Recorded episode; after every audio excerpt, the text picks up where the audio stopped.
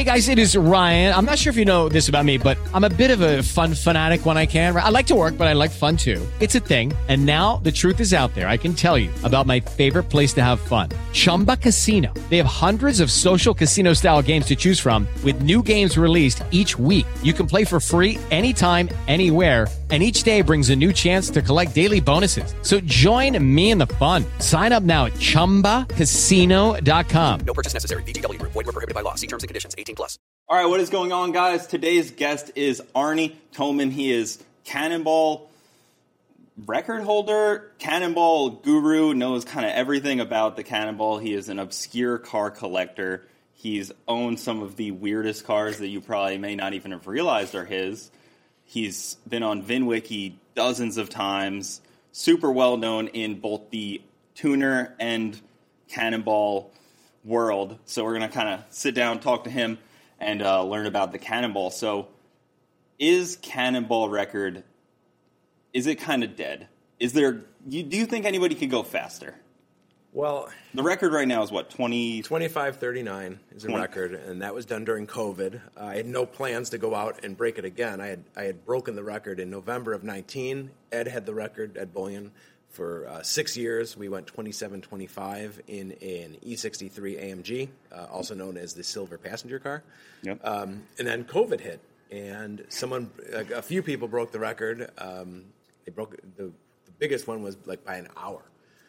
So I my my silver passenger car, my Mercedes, got hit by a truck, so it was totaled. Um, so I had to throw together an Audi, which we disguised as a Ford Taurus Police Interceptor, and we were able to run uh, an hour faster than the record back then. So we we're at twenty five thirty nine. Is it beatable?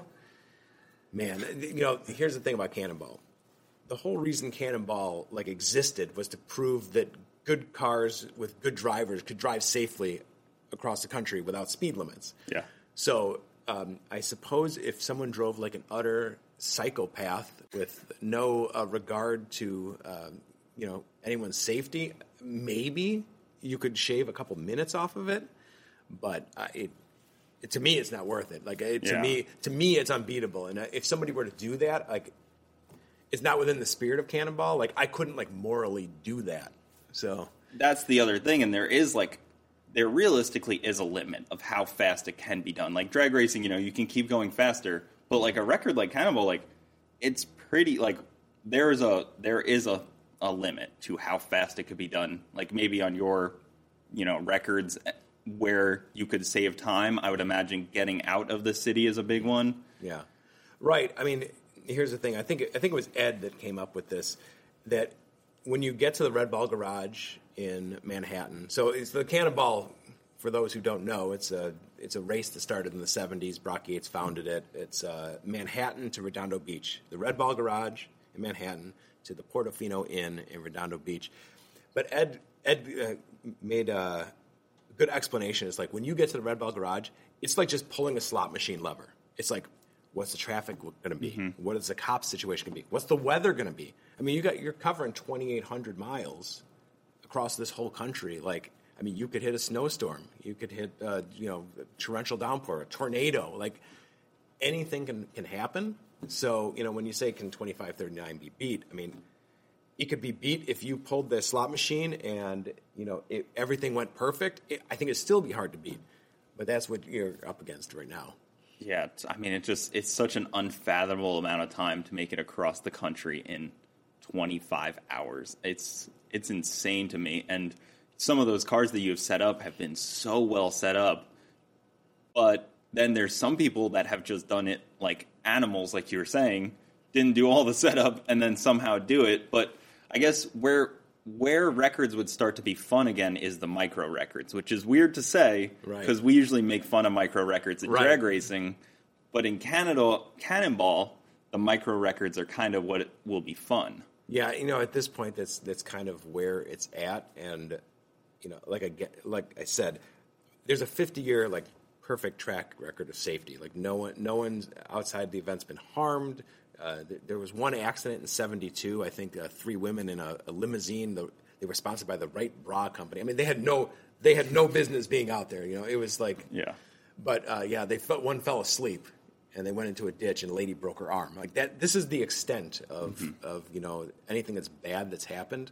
And in a limo too, those things are built pretty shady. Yeah, right. Exactly. So you know, you can't. You have to have this the safety track record. Like that's what I tell everybody about Cannonball. It's not like the Dukes of Hazzard or Knight Rider. You're, no one's driving on the shoulder, passing people like that. That doesn't exist. You know, it's not. It's not like a movie. Yeah. Do you find that it was weird that you know there was such like a media like impressiveness when it first kind of happened, and now like when VinWiki originally did it, now it doesn't seem like it kind of gets that same press. I feel like it's a little more looked down. Like because wasn't he on like Good Morning America and stuff like that? Oh, like sure. that? Yeah. No, he was on a lot of stuff. I was on a lot of stuff in 2019. I I did this for myself. That's Yeah. I was turning down interviews in 2019. Breaking the Ca- Cannonball record that stood for six years was huge news. Like I could, I was on Inside Edition, CBS this morning, maybe something else, but there were more people calling, and like I just turned them down Yeah. because I just I didn't want that that much press. Like I didn't care about that. But I think where you see now where it's getting demonized and everything is after co- when you know heightened you know, state of emergency. Like people are just on on the edge anyway. So they're just like you know in today's society, everyone's looking to be uh, you know mad about something. Yeah. the way things are going. You know, it's like and it's definitely an easy target in a way Yeah. from the outside to hear about you know Yeah. your average moving speed and stuff like that Sure. when you hear numbers like that the uh, the hot button numbers it could definitely scare a lot for of for the people most part, like everyone I've met, even police, are like they understand I'm not the problem. They're Yeah. like we like who would you rather have like flying down the road? Somebody going 70 miles an hour looking at Facebook, or or someone coming at 130, you know, no radio, his co-driver's on binoculars, like just reporting what's ahead. You know, like who who do you feel safer with on the road? I, hey I I agree with you I Distracted think I driving is think you're problem. definitely the uh, the safer one versus what you know Yeah, somebody might like be I'm actually driving. the 1999 Nissan Altima on four spare tires. like you're definitely in the safe spot. And what car do you think was a better move, the silver passenger car or the The fraud Taurus. the yeah? Because that's tough because you know people slow down when they probably see the fraud Taurus, Yeah, you know, but people don't like they might not move out of the way and Yeah, I- mean, really, I think the the fraud Taurus is not as good of a car. hundred percent. I mean, it's you know, it's a lot slower. The brakes aren't as good. The handling mm-hmm. isn't as good. But you're not comparing apples to apples. An E63 AMG is more comparable to like an RS7, not an not an S6. So I mean, it is what it is. Still a good car, but it's it's definitely what was better for the the Cannonball though? What Well- kind of made the better? So people getting out of the way of the fraud Taurus really isn't a thing. Like I, I love old police cars. Like I've got them all. Like it's like it's a mixed bag. It's like where it helps you, the other half is it hurts you because like well yes some people get out of the way, but then other people just freeze and drive the speed limit Yeah. and get in your way. So I don't know. Maybe maybe it has a slight advantage, but I think the biggest advantage that the the fraud Taurus had was as it went past, people thought I was a cop, so they wouldn't call in because that's one of the big problems. Is you know you go you, you pass enough people at a high rate of speed, you know, and I don't pass people 180 miles an hour. Like I I slow down when I pass people, you know, to a, a reasonable. That's know. funny enough in itself because like I've been passed by cars going fast and I've never once thought, let me report this. But you're not a Karen. You're a car. No, you're a car just- person, and it's like you. I can't you even picture that though. I well, I think you, you and I, and like people like in Germany, they have a respect for driving. Mm-hmm. You know, it's like they know. Have you ever driven on the autobahn? no, I've never Oh, gotten to. It's it's the worst experience because it's so good. Like everyone gets out of your way. It's unbelievable. But then it makes it that much worse when you come here because everyone's just like, I'm I'm an American. I I can drive the speed limit. You're if I drive the speed limit, I'm I can drive in the left lane. Like yeah, but but statistics all show that the slow people in the left lane actually cause more accidents because then you pass on the right, and passing on the right is dangerous in itself. well, Florida gets really bad because we have a lot of snowbirds. You know, there's a oh, lot of like, Yeah. you can tell when you're driving around the people that don't have the Florida plates. It's very easy to tell that you know some some of these people are older people that are just here for a couple months, Right. And they're just putzing around. They don't know where they're going. It's They it gets nowhere to be. very scary sometimes. It gets pretty scary. So with the record stuff, could a different alternative thing kind of rejuvenate things. Like if you were like, oh, we're gonna do you know Florida to somewhere like People have tried that. I know there's a couple. And there's a so there's a couple things. So actually, I, I hold another record. I guess they call it the Southern Trail record or the Transcontinental record. It's the shortest distance between Atlantic and Pacific, and that's Jacksonville to San Diego. I did that on Christmas Day 2018 to test out my E63, my my Cannonball record E63. Mm-hmm. We wanted to just test it out and see how it would do. And it was this low hanging fruit. And the, you know, in the Cannonball world, it's it's this you know. Wait, so you did that on Christmas Day? I, yeah, in 2018. you have a wife and kids? Yes, I do. Very, very tolerant. Wow, that's a lot of tolerance. Yeah, That was that was a big ask. that does sound like it. Yeah, so so we went out to test the car, and actually we did it in 24 hours flat. It's 2,365 miles. We got pulled over three times.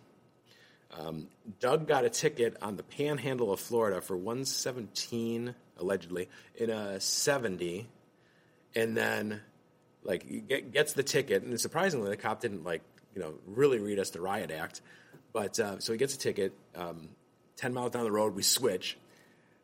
I get in the car and I average hundred something miles an hour to uh, where we're going to switch again. So Doug gets back in the driver's seat, proceeds to get a 116 and a 75. so Some states So- are pretty bad about getting tickets like yeah, so too. it was Florida and Texas, and then we got pulled over again in Texas, but got got off with a warning. But we still did in 24 hours flat. So, but again, like that didn't pick up much traction, like that story, because it's mm-hmm. not Cannonball. yeah, and it's kind of just nothing. It's just Yes. like you just like it's not based off the movie or anything like exciting like that, but it's cool to a car guy. But Cannonball is a mainstream cool. Right, exactly. So, and then someone's tried to go Maine to Key West, and then Alex Roy tried to set, the, well, he did set the record from Key West to like whatever, so whatever the far, Seattle or something up in the in the Northwest, and it's like no, nobody really cared. Um, there, there is a guy doing a, a run. It's like it's a bandit run. It, it, it's from Atlanta to Texarkana and back um, for old cars. It's more of like, hey, I'm I'm the bandit, you know, like you know, Yeah. it- It's kind of like that. So it's there's rules for old cars. There's a, lot of rules to like keep it slowed down. And it, that's more just a fun thing. That's sort of picking up steam, but that's not like a. It's like a race. Yeah, know, not a, it's, you know, it's not, a cannonball. It's not a race like that. And Yes. but like doing it with the like the micro records, I kind of like like you know best gas mileage or you know diesel there's- truck, There is a there's a bit of solo that, you know, things like that. yeah. Kind of make it a little interesting. Right. No, there Solo yeah, can be have- scary. People have taken yeah. So yeah, people have done solo. They've done nonstop. Like someone just did it in a Prius. Um, he, he had, geez, how much gas he had? He had uh, 115 gallons of gas or something. And this guy's a machine. Yeah, And yeah, he he just did that. I think it's 34 hours and change or whatever, nonstop. And No, then- no, no, no fuel, nothing. and then the EV you can try Yeah, it no, EV. yeah, you got you got EV. Um, someone has a you know has claimed a diesel record. Have you ever had to return a forgotten bag of adult play toys to a pair of sweet old grandparents? Or have you spent your summer cleaning up protein spills at an amusement park? How about going to work every day in a flea infested casino? Hopefully you haven't, but our guests have. Welcome to the Innsiders Podcast. Each episode, we bring you an explicit account from a hotel and hospitality industry insider. To listen to these stories and more, go to theinnsiders.com to subscribe. That's the Innsiders, I N N S I D E R S.com. Yeah, the diesel record to me seems interesting because you can have a truck with a huge fuel capacity, and they get pretty good gas mileage if you're kind of tweaking on it, Right. like really tune it up. I would imagine California doesn't like when you get into their state very much with a modified car, but that's a whole different thing. Yeah. Well, we're in, we're out. You know. yeah, quickly in and out. Yeah. So Yeah. I, I think so. Then you talk about other records. Is um, you got a, a competitive record because back in the '70s they used to run these races. You know, with multiple cars. Mm-hmm. Like when I go out and I went, ran 27, 25, and 25, 39, it's not an event. Like this is just me against the clock. You know, Yeah. someone could be leaving the Red Ball garage right now, and you know, and set the record. There's no no actual race, but in the past, like since like 07 was I think the first like group of cars that went, and that was called the 2904. It was basically the 24 hours of lemons meets the Cannonball. You had to race across the country for twenty nine hundred and four dollars. Oh, So it was a group of guys yeah, trying so, to do it. Yeah, so it was a, that that was the first like big group, and that and that got faster and faster. And actually, I I won the very last one in 2017. We did a, uh, a Ford Crown Victoria with a 55 gallon fuel cell in the back. I did some plywood aerodynamic modifications. I did splitter front and rear and all that, and we averaged 92 miles an hour from uh, New York to San Francisco because the 2904 generally went to San Francisco mainly because the organizer hates LA and he lived in San Francisco. So that's the the distance between uh, the two is 2,904 miles. That's so it was a dollar, you're like basically racing across country Yeah. for a dollar a mile. So yeah, so we went 31.45, and uh, so we're the we're the fastest in a competitive event. And that was done in a, in a $500 Crown Vic. You gotta love Crown Vics; they never die. Oh uh, yeah, it's like I'm not a Ford guy, but I mad respect. I I, Crown I Vics just don't die. I flogged that same car in 2015. Mm-hmm. Uh, came in third place, went 33 hours, and then uh, you know won the event in 2017. You know, same car. Like you can't deny, like it's not that fast. It's No. not- no, it's not that quick. But over like It'll sustain the speed, and it'll do, do- it effortlessly. t- with the torque converter locked, the car would do 130. So we spent most of our time about 130. Wide open on the flat, 140. And then downhill from Salt Lake City, we hit 147 in a, in a stock Crown Vic.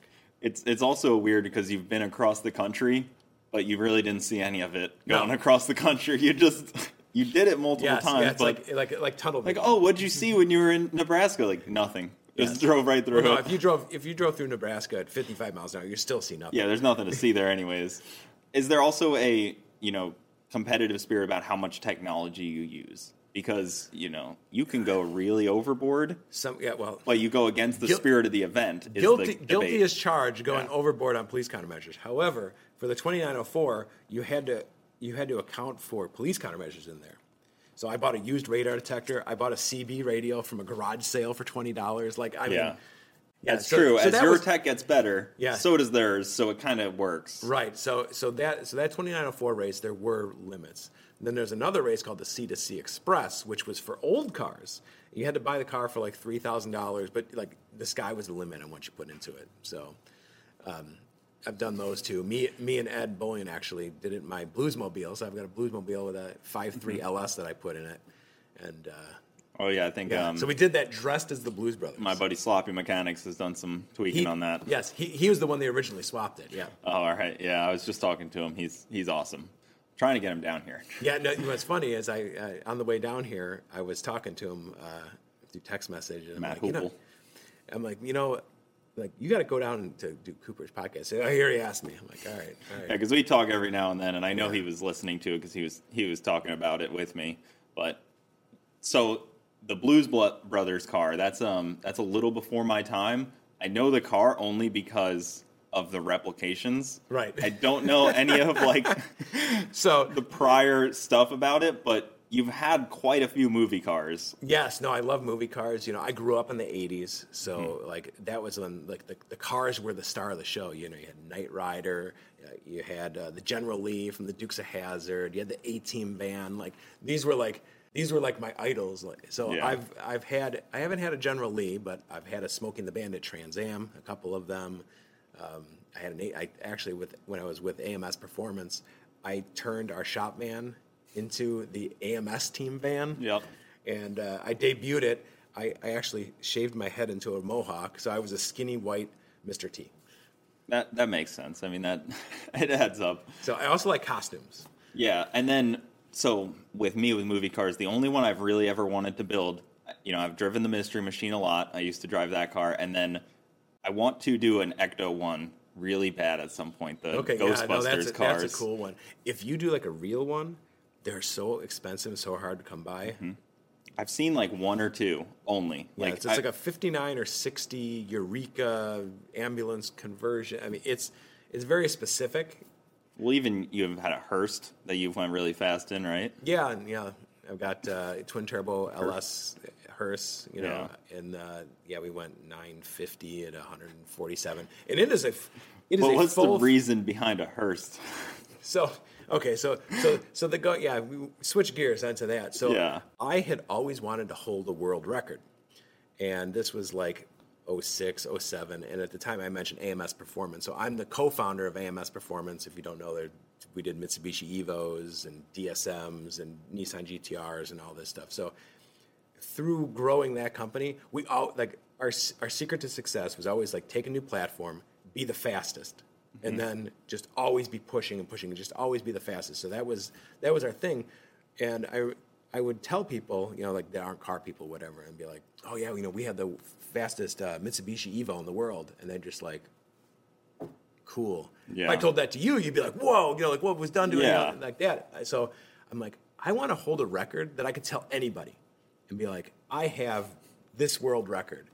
And it was between a limo and a hearse. I'm a big Iron Maiden fan, so I'm like, you know what? I'm gonna do a hearse, and I'm gonna do it like in an Iron Maiden theme, and uh, I'm gonna I'm gonna break the record for the world's fastest hearse. And at the time, it was like mid 13s or something ridiculous. While I was building it, it dropped down into the 11s, and uh, I, was, I, I I beat it handily. I mean, the car. Yeah, I don't think the guy that was close to you was really thinking, "Oh, maybe I'll get this back after you." Right, I mean, a second and a half on him. Yes, exactly. So I, I just continue to go faster and faster with it. But it is a full functioning hearse. Like it, I've got a casket in the back. It's got the rollers in the back. Weighs five thousand pounds.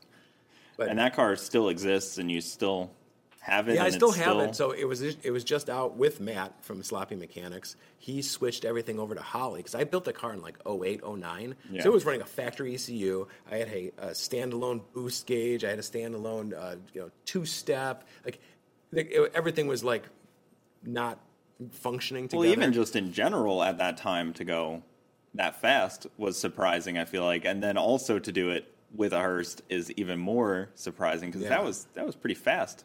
That, that was fast. And what's funny about that is I did it on, a s- I went 9 9 at 138 or something on a stock LS motor, okay?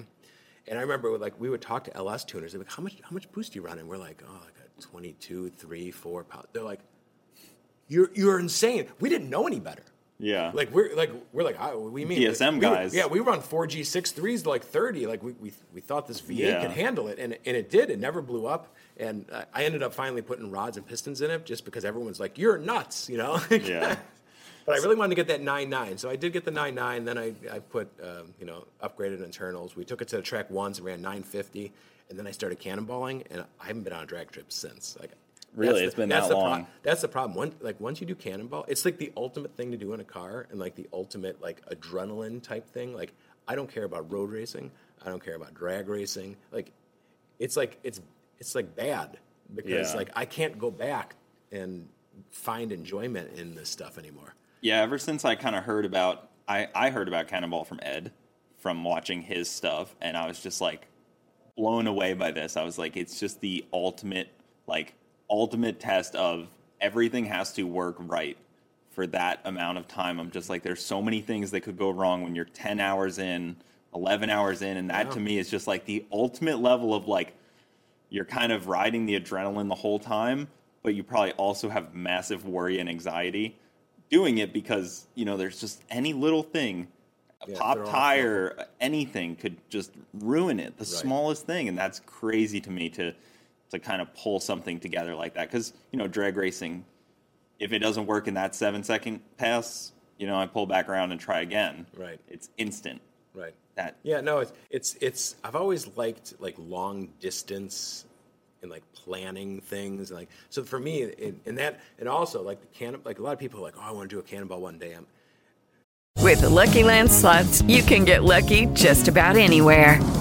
This is your captain speaking. Uh, we've got clear runway and the weather's fine, but we're just going to circle up here a while and uh, get lucky. No, no, nothing like that. It's just these cash prizes add up quick. So I suggest you sit back, keep your tray table upright, and start getting lucky. Play for free at LuckyLandSlots.com. Are you feeling lucky? No purchase necessary. Void where prohibited by law. 18 plus terms and conditions apply. See website for details. It is Ryan here, and I have a question for you. What do you do when you win? Like, are you a fist pumper, a woohooer, a hand clapper, a high fiver? I kind of like the high five, but if you want to hone in on those winning moves, check out Chumba Casino. At chumbacasino.com, choose from hundreds of social casino style games for your chance to redeem serious cash prizes. There are new game releases weekly, plus free daily bonuses. So don't wait. Start having the most fun ever at chumbacasino.com. No purchase necessary. VGW Group. Void were prohibited by law. See terms and conditions. 18 plus. And and I'm like, absolutely. Like if you're a car person, it is the ultimate thing to do in a car. Just go out and do it. Yeah. You know, like you don't have to go try to break a record or you know spend all of your money trying to do it. Just- Just go do it. Like I think at this point, if anyone wanted to break the record, you should at least like go do it a couple times at a slower speed and like realize what you're up against. Because I think that's one of the biggest things that helped me is because I've done eight runs, mm-hmm. and you know every time I learned something new. Like even on 2539, there's just like things that popped up that never did before, and there's no such thing as a perfect run. Yeah. It just doesn't. I've gotten really lucky with some really close to perfect runs, but it's still there's always been some some big problems. So maybe maybe there's an hour to be gained on a perfect run. Maybe I don't. Ma- I minutes. think- like, are we talking I like think that- how much?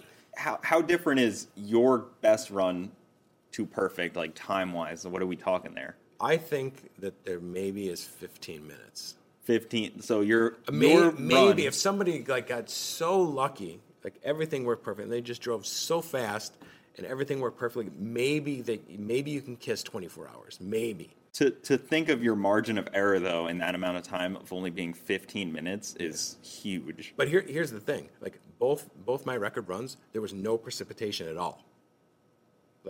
That is rare. Yeah. To cross the whole country with no precipitation at all. Yeah, so you have to take season into account very heavily. Yeah. And there's the three routes you can take, right? You can go north, middle, or south, right? Yeah, I mean, it's really north or south. There is like a hybrid where you take the south at first, and then in St. Louis you cross over to Denver, and then mm-hmm. jump on the what's the northern route. But no, I don't think anyone's ever gone that fast or even really tried it. But it is technically out there, but it's longer. And then having the spotters, like people like Kyle Loftus was a big part of it. Oh yeah, Kyle. Kyle was awesome, and Kyle hooked me up with a, a few people across the state of Nebraska that have spotted. Like I've never even met them. Like, and he just he hooked me up with a, a a few of his buddies because when when we were doing the run in 2019, I, I knew Nebraska's a huge state, and it's a tough state because they uh, they patrol with speed pretty heavily. So I called Kyle. You know, he was my only person that I knew there, and man, he hooked me up with a number of people. Like I had the whole state covered, and these guys would just go out. And one guy, I think Joe Roach has has gone out three times for me. Like, I mean. I never even met the guy. Yeah, like you know, it's like he, loves it. He just you know he, he took his wife with him, and like yeah, he covered like hundreds of miles for me. He's got a part in history, though. Like, that's, Yeah, no, that's it- great. It is, yeah. It, people are people are very willing to help. Like Matt Happel, he's he's spotted for me. I think on, I think every every run since 2017. Oh, really? So- so he's also done a significant little portions of them as well. Yeah, and he, and he's hooked me he hooked me up with a couple of his buddies, you know, to, to cover things because that's really helpful. Is having these scouts ahead, you know, not only just for safety, just like knowing if there's police up there. Yeah. Just having that confidence of knowing that someone's up ahead of you and you're not like out there alone is a big big confidence booster.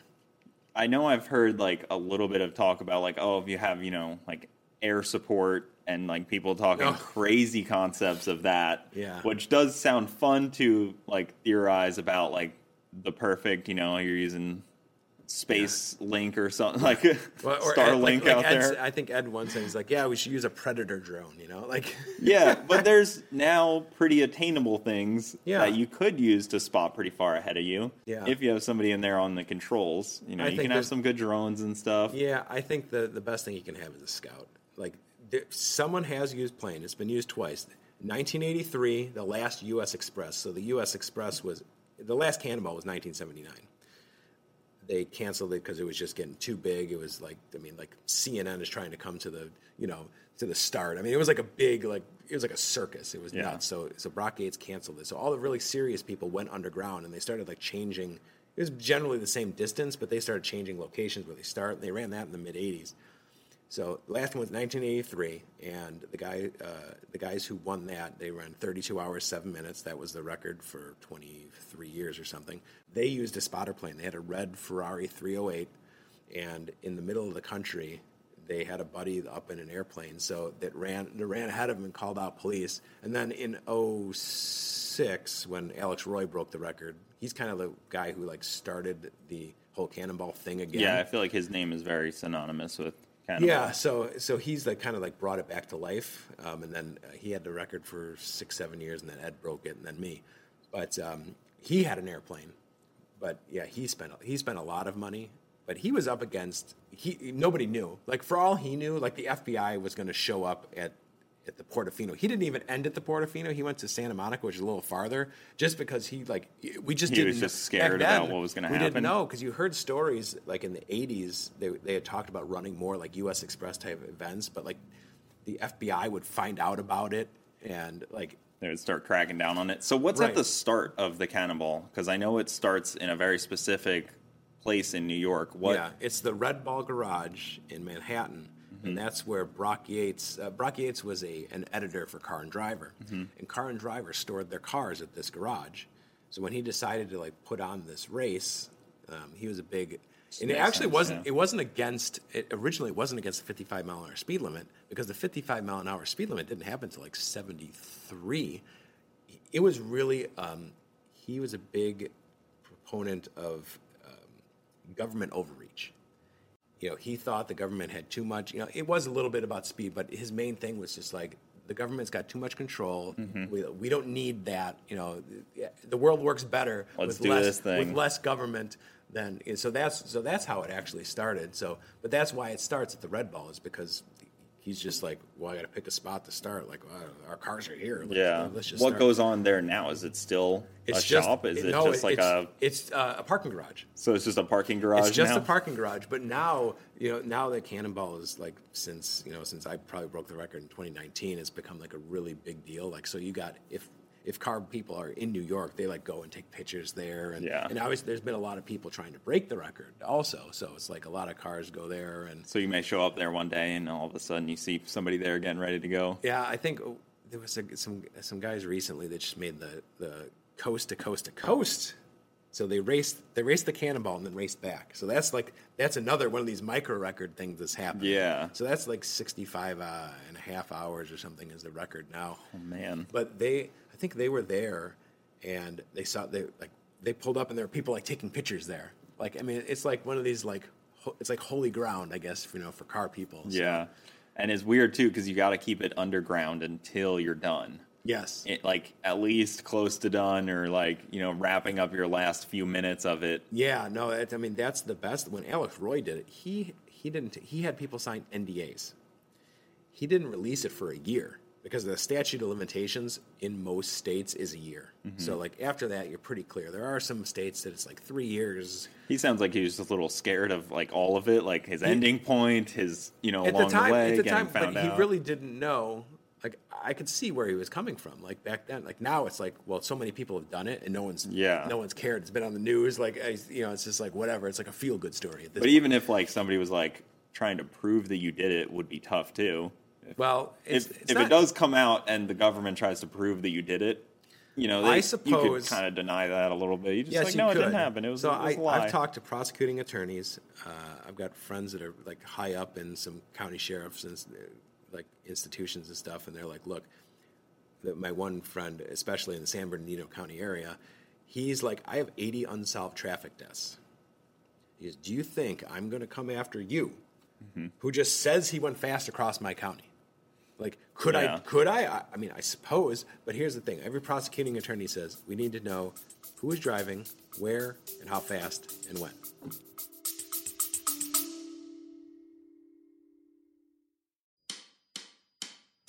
Are you a car enthusiast looking for an exciting new podcast to listen to?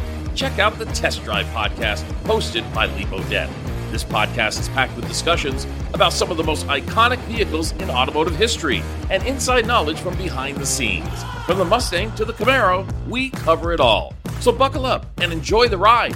Listen to Test Drive on your favorite podcast app today.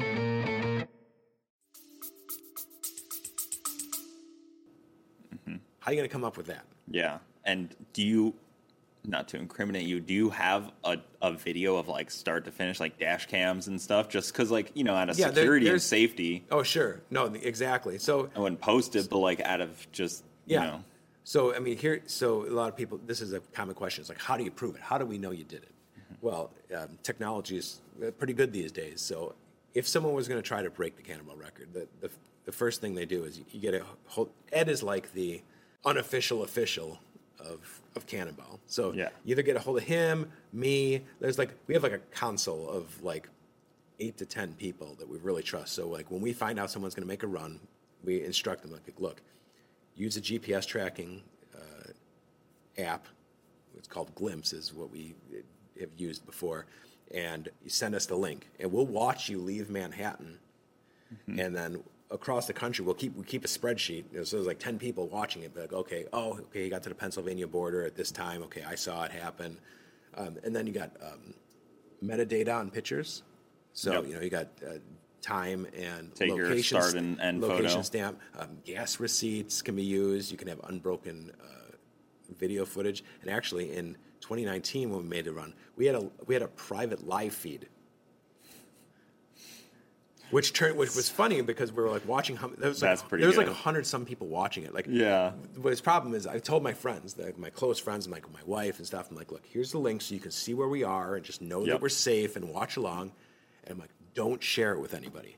Man, that went out the window because we're like looking. There's like like over hundred people watching a live feed. So I don't know if that's the best idea.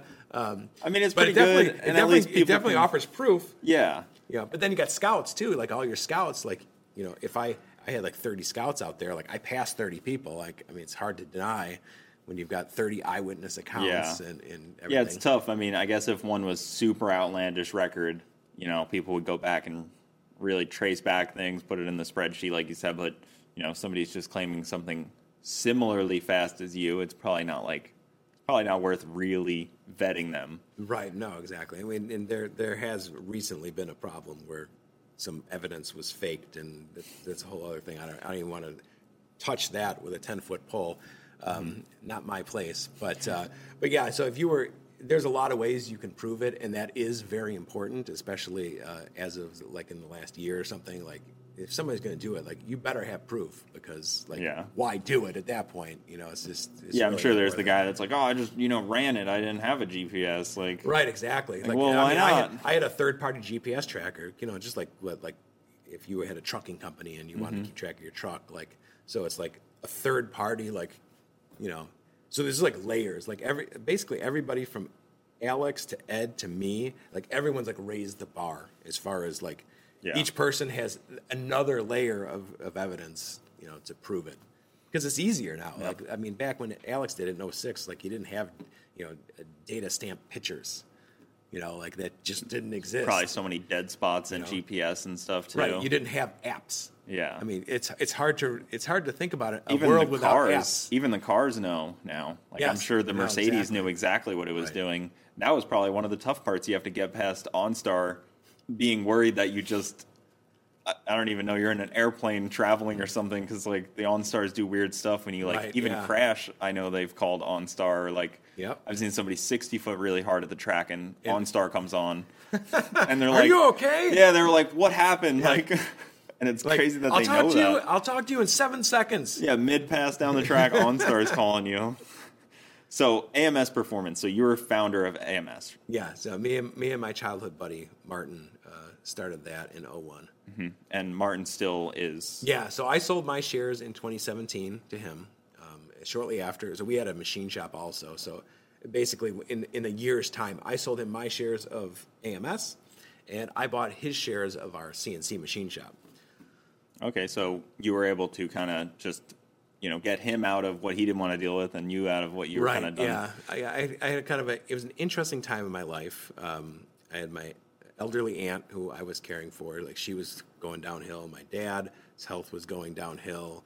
Um, we sort of didn't like weren't seeing eye to eye in the business anymore. Like we were together for 15 years. I'd say 14 of them were just perfect.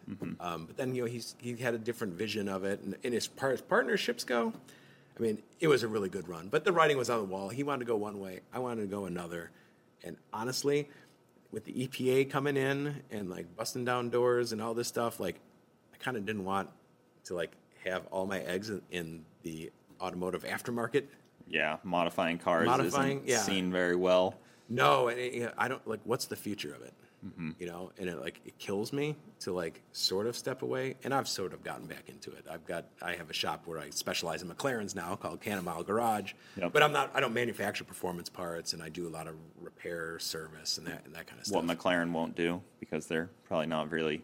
Well, there's not that many that stuff. There's not that many dealers. Yeah. First of all, and then they're very specialized cars. That uh, I mean, with other cars like Lamborghini, Audi R8 stuff, like you can buy some like knockoff like diagnostic tools. Like McLaren, that doesn't exist. So unless you come in with like a big, you got to jump in head first.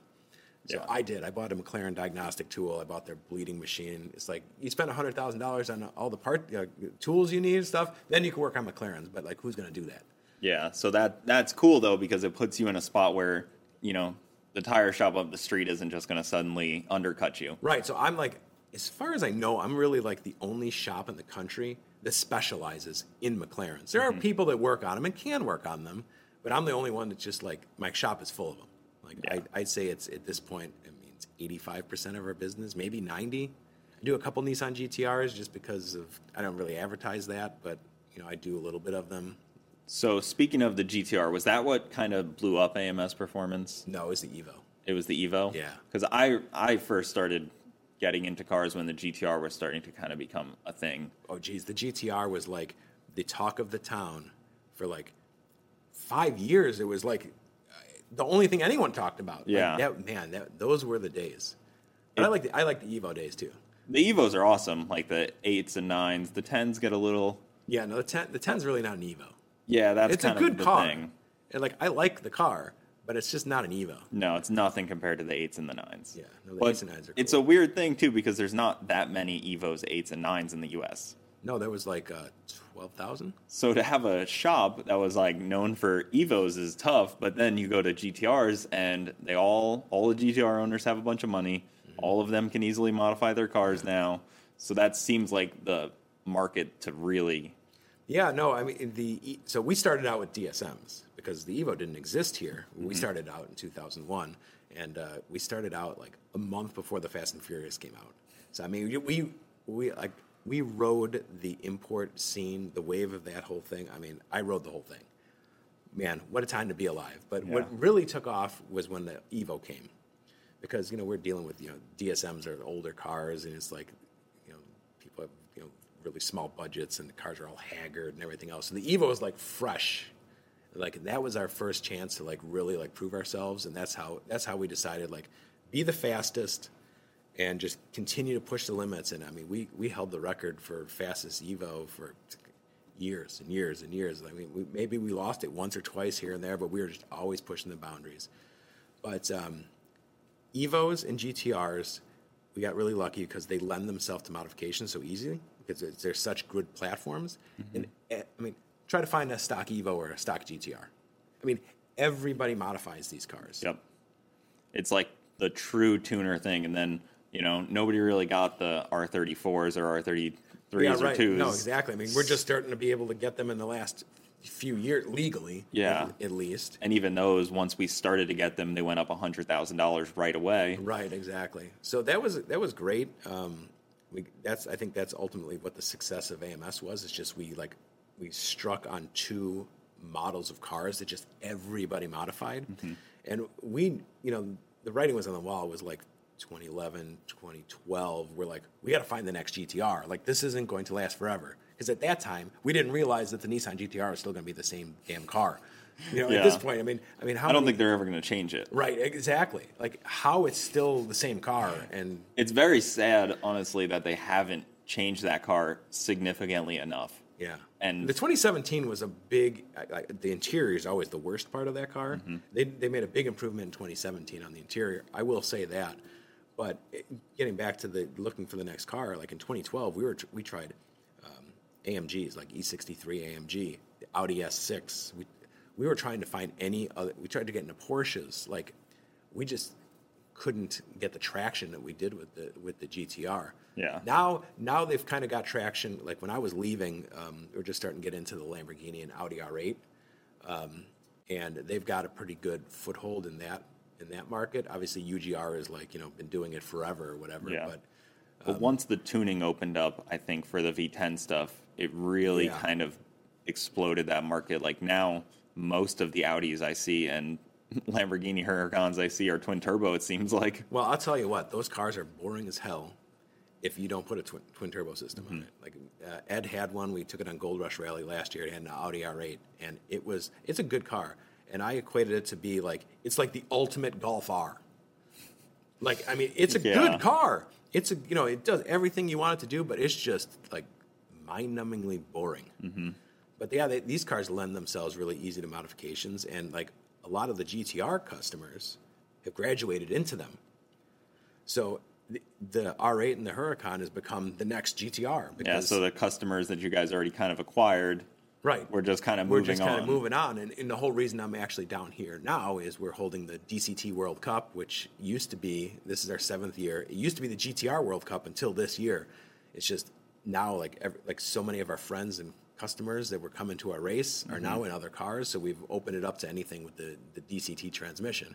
Yeah, adding DCT definitely makes it a lot better of a race, in my opinion. I think Yeah. the GTR is a very niche community. Right, exactly. And those guys that own a high level GTR probably daily drive a twin turbo Huracan. so Right. it makes it like kind of a perfect niche group of people. And every time I've been to the GTR World Cup, I'm in awe at how good it's catered to the drivers. Yeah, it seems no, like this is such a this is not a spectator's race. Not to say that it's not good for the spectator. Great for the spectator. We just all we care about is the driver because you know, growing up in this whole industry, it's like we always we were always frustrated at waiting in the staging lanes, having so many Mm-hmm. cars. So most races are about like getting the spectators in the seats Yeah. and that's where they get their money. Like we just decided because we're not good businessmen um, to just like the hell with that, and we just wanted to make a race. But realistically, so this race was started by uh, Eric uh, Eric Gowdy. He was my old sales manager at AMS, who now works at Chicago Motor Cars, and then my buddy who owns Chicago Motor Cars, Perrin. We were actually at another race with with Perrin's GTR, and every car was breaking, and we just Perrin's like, "Is there some other race we can go with this GTR?" And we're like, "No, they're like this is this is the only race." And then we all like stopped and looked at each other. We're like, Huh. "Huh." you know? And that's when, and five months later, we had our first GTR World Cup, and I think that's when I met you because you, Yeah. you and Garrett Cletus Yep. came came to cover it. Yeah, we were down there. It was at PBIR at the time, Yep. and thank goodness it moved to Bradenton, even though PBIR is closed now, anyways. But Bradenton's definitely the better home for it. And funny enough, I bought a car from Eric. Oh, okay. I bought my CTSV from him Oh, and had it shipped in. Never even met him. Just you know, bought the car from them, and it's just a small world because um, I've had that car for like four or five years and three three years now. Okay. So kind of all comes full circle. But that race being so catered to the drivers is so cool because those guys, they want the catering to them, and I don't blame them. Like, you know, you're out there racing your $150,000 car, you have a team of people that are working on it. You want to go sit down under your wedding venue tent, have your catered food. Yes, And exactly. I envy that. You know, they get to come there, hang out with their friends, and then, you know, a couple month later, they get to go to TX2K and really Right. work like us real struggling racers out here, sweating in the staging lanes. Yeah, no, that, that was our, our biggest frustration because yeah, we would take you know groups of cars and we'd have our whole crew, and it's just like you need one person just to figure out like oh, like who's going to feed these people, Yeah. you know? And we so we we set out to be like we're going to take all the problems that we see and the stuff that annoys us, and we're just going to take care of it. So yeah, so the DCT World Cup, as you mentioned, we got the VIP tent. So if you if you enter a car, you and your code, you know, your whoever you bring get a, a pass. So now you get you know breakfast, lunch, dinner, drinks, a nice tent to like chill out with mm-hmm. fans and. You know, a lot of people bring their families here. Yep. We call it a racecation because a lot of these people just they just bring their kids. You So know, you get to come to Florida in the winter. Yes, exactly. It's I like, know you guys stay at a nice hotel in Sarasota. yeah, and then we have an awards dinner. So at the so at the end of the race, like you have a nice awards dinner. We give away a Rolex watch. Any any person that enters, any driver, it's just a, a random raffle. So that's almost more exciting than who wins the cup. You know, big cash payouts we've got. But uh, like my favorite part is like who's going to win this Rolex? Mm-hmm. Nobody knows. It doesn't matter how fast or slow your car went. It's like you still get a chance to like win like a substantial, you know, like memento from this from Yeah. this race. and then all the teams can kind of come out and you know maybe some internet beef can finally come come out with uh you know shops have grudges that's what pushes shops forward Yeah, in now, a lot of the I would say though, it, There's gotta it's be a little grudging There, there are to there push- are to push yes, there is some, but I would say like especially when it was just the GTRs, like it was an interesting community because there really wasn't huge beefs. Sure, you want to you, you want to win, but there wasn't like I know with like domestic stuff. There's I think there's just such a big pool of people. There's like there's always going to be egos getting involved, but like for the GTR World Cup, was like most people like would get along. Like someone broke something, it's just like you know the other the other team would be like, oh, you need you know you need this clip for your transmission. Like oh, we'll take Yeah. apart our spare transmit here. Like everyone was like pushing forward to like they just wanted to race. They wanted a fair race, and they didn't want to win by oh uh, this guy's broken. So th- there was a lot of that, like people helping each other out, and just you know let's make this a race. You know. And it's a good time to come to try to get you know those records that all Yeah. the everybody's going for everybody's in that community like stock motor stock turbo location like weird niche records Yeah, yes, yeah, the micro records. the micro records exist heavily in the GTR Oh, yes, world no, and it has to Yes, because I think GTRs may have like created the micro records. Yeah, it definitely comes from them with like stock housing turbos and like all kinds of Well, crazy there's a, there's a lot of things that can hold those cars back. But like you know, when you got Giddy running, you know, six seconds and, and Mm-hmm. George and everything, it's like, what are you going to shoot for? It's like you need micro records because everybody else, like, if you're going for the overall all record, just like throw it out. Who cares at this Yeah. point? Like, just like give up, find something else to do. You better either But own a shop or But these micro records have, have helped keep it, a, you know, help people push, you know, forward, you know, doing more with less. And I mean, people like Giddy have helped push the whole GTR world forward. Yep. I've been watching. I mean, I, I remember watching him in his blue car go nines. Yeah. And then progress Yeah. into working with AMS for a long time, and then Yeah, now yeah, now that car, geez, I, that car hasn't been out in a few years, but he's here now, and yeah, the car's the car's back, and that so that's super exciting to see Yeah. that car again. and then George's car with T1. That's Yep. a really impressive piece, and I, I get excited to race those cars at TX2K because they're so interesting. They don't they don't short track well, but then Right. man, they'll come back around you, and they can't cut a good light Yes. because you know we run like a pro because tree. reasons. Yeah, because GTR reasons. I don't know. Yeah, no, it's. I mean, that's one of the things with the DCT World Cup too. Is like DCT cars in general can't they, they don't they can't compete with guys with you know trans brakes and torque converters and you know, Yeah. turbo 400s and power glide. Like we just can't compete. So this gives a, an opportunity, kind of a level playing field. It's like the cars all equally aren't good at the short track, but man, yeah, they do they mile an hour. Yeah. They definitely. I mean, I've seen like 200 miles an hour out of cars that run like 850s. Yeah, right? it Yeah, gets like, a little like street scary. cars, right? It's Yeah, like- exactly. nuts. Um, so your CNC shop, what do you normally make? I know I've seen some interesting things that you've posted. I don't know if you ever want to yeah, no, I, touch I, into no. I've got no problem. Uh, for the most part, I say it was like ninety percent firearm stuff, mostly AK forty seven accessories. Hmm. Um, we've, you know, obviously that whole thing is like it's a dicey situation. We had, we just had some legislation that almost like took out manufacturing of firearm stuff in Illinois like two weeks ago. So I've been looking to get in some other stuff also a little bit, but um, we main, mainly manufacture accessories for AK-47s, and we actually make everything for JMac Customs. So if you're a big AK guy, they're like they're like the mecca. They make all sorts of muzzle brakes and hand guards Hmm. and, and everything else. So so we manufacture all their stuff for them.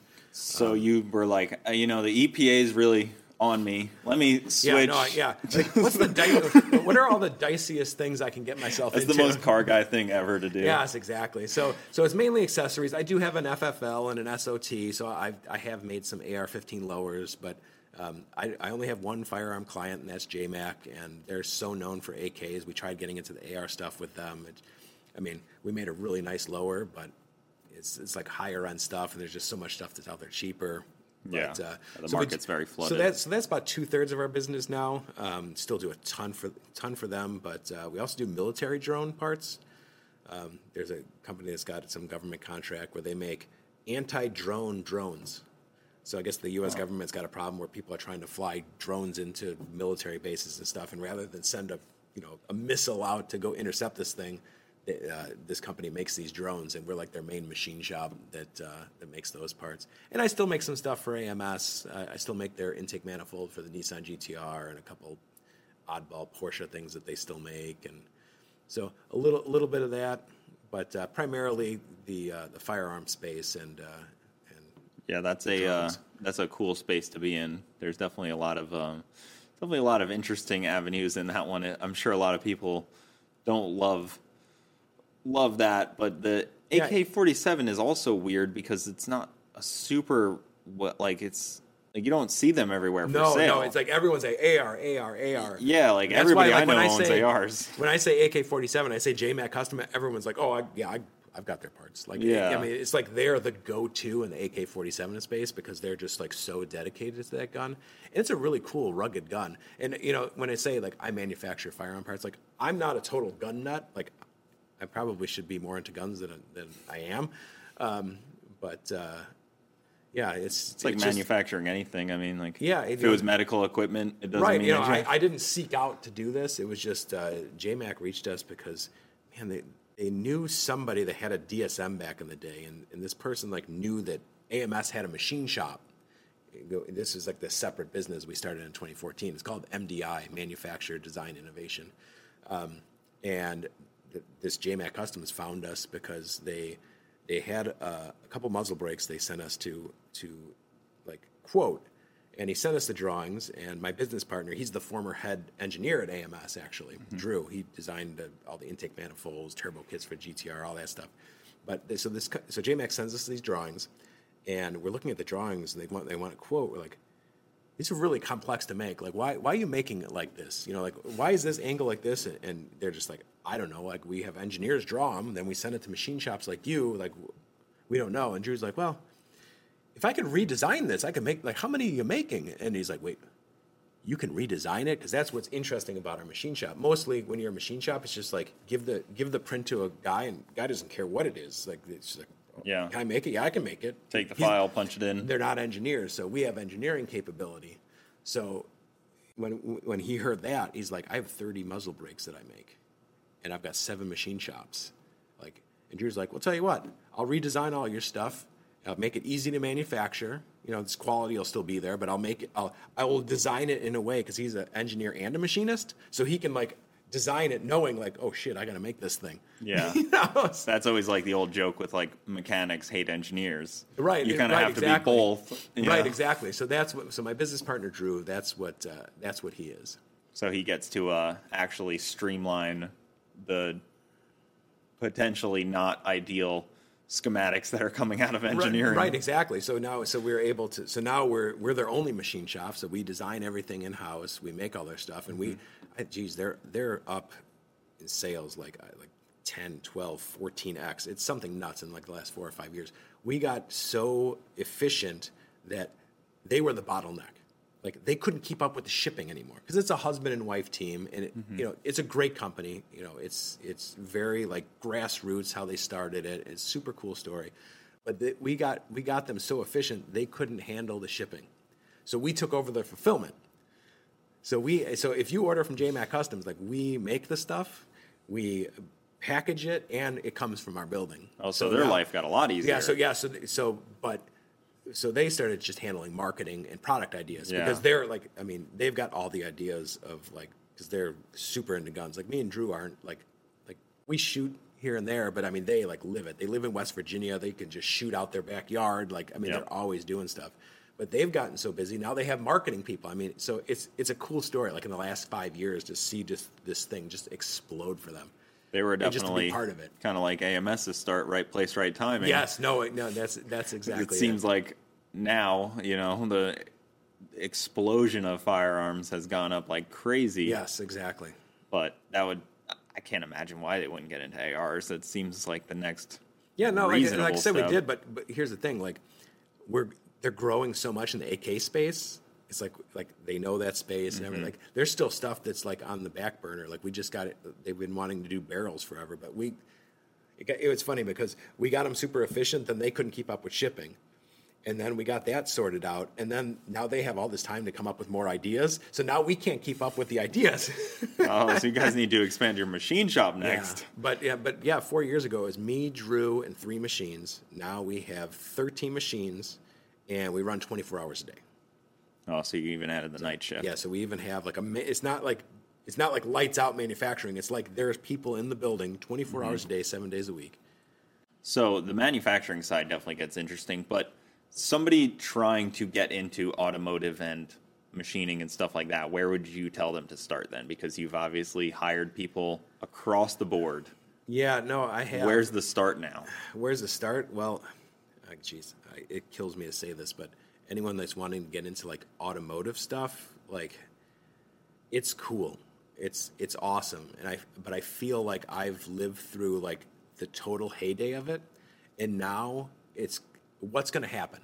Like, where is this going to go? It may it may live on. It's going to live on. Like mm-hmm. people will be LS swapping, and just like people build nostalgic hot rods with dual quads. Like it's not like leaving forever. Yeah. But what's the future look like for somebody that wants to get into like be the next AMS performance? Like I- don't know. Like it's so dicey that I'm scared.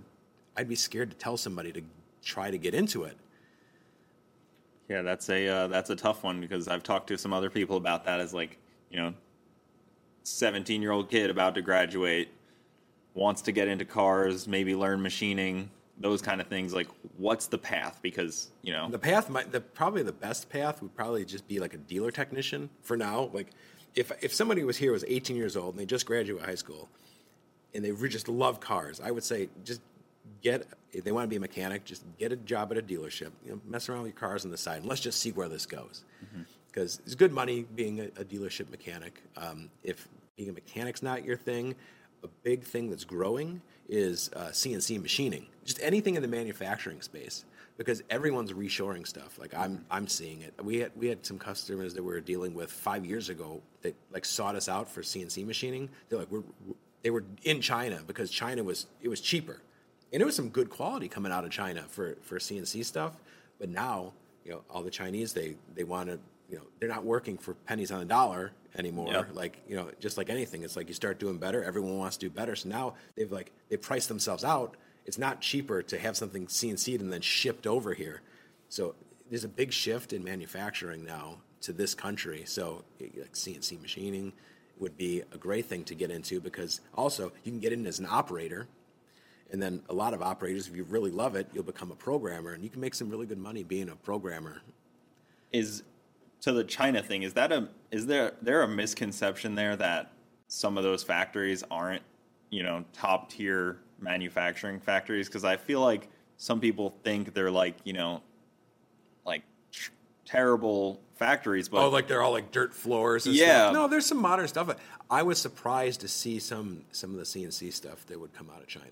That's Like, what in, I've in some heard. some respects like better than here. Like they they've got some, they had they had it pretty dialed in, but now but they price themselves out of the market now. yeah, like it doesn't make any and with shipping to get to the U.S. and The time thing and everything. The only thing I think China where they have a leg up on us is casting. You can't cast anything in this country. that makes sense. It's like ten times the cost. Uh, Maybe it- maybe I'm dating myself from back when I was in this space, you know, five six years ago. Maybe that's changed, but like back then, like you just couldn't find you couldn't cost effectively cast anything in this country. and then electronics get pretty tough in the U.S. Yeah, too. no electronics too.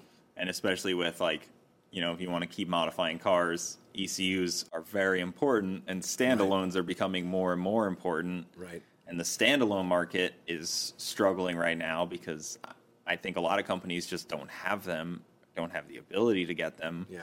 i've heard months back ordered on that kind of stuff but that's something that i don't see coming over to the us anytime soon No, that's not. That's not. But like, it- I can, I can only speak from the CNC machining side of Yeah. things. Is it is growing. I've got friends with machine shops, and we're having a hard time like finding employees. I, I do pretty good finding employees because my shop is very nice, very modern. It's growing. It's a really good group of guys, and then I also share the space with my with Cannonball Garage.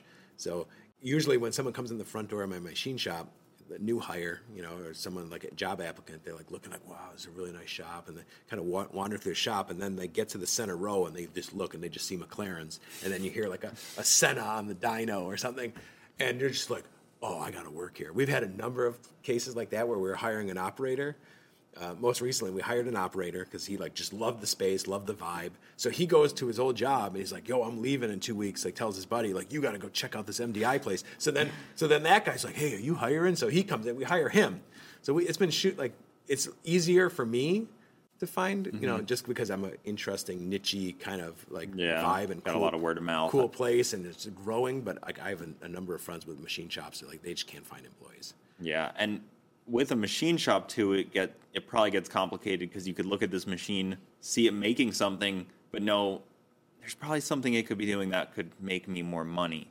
Like, Yeah. there's probably so many out there that are making something that is way undervalued for what it could be doing every hour. Yeah, no, that that's that is true. and that probably gets pretty tough as a business stand standpoint. Yeah, well, you know, we've got, we've got different types of machines. We've got some we've got some stuff that is uh, meant for like higher volume. We've got some stuff that's like super precision. It just depends on what you you know what job you're doing. Like the, these drone parts we're making require like some super precision stuff.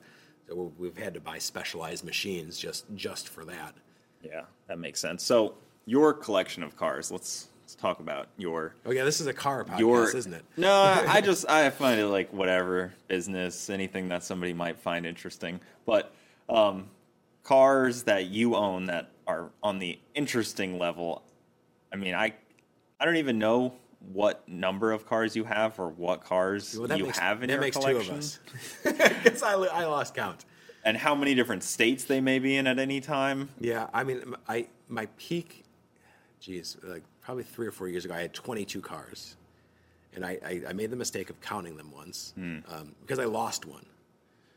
It's just like it was gone. Somebody may have had it. Yes, I, I had this Integra Type R, and I, I was selling it, and I remember like someone, it was up for sale for a little while, and I, I was walking up to my, I had two garages, and I walked up to my one garage, and I get this email. I'm looking, I'm like, oh, he wants to buy the car, and I'm just like, I open the garage, I'm like, oh no, where is that car? Because I had I two garages. I had I was Drew with my business partner with the machine shop. He lived like four doors down. I was keeping cars in his garage, and then this was after AMS and before I started my garage. So I was having to like send cars to like different my friends' shops to like get work done.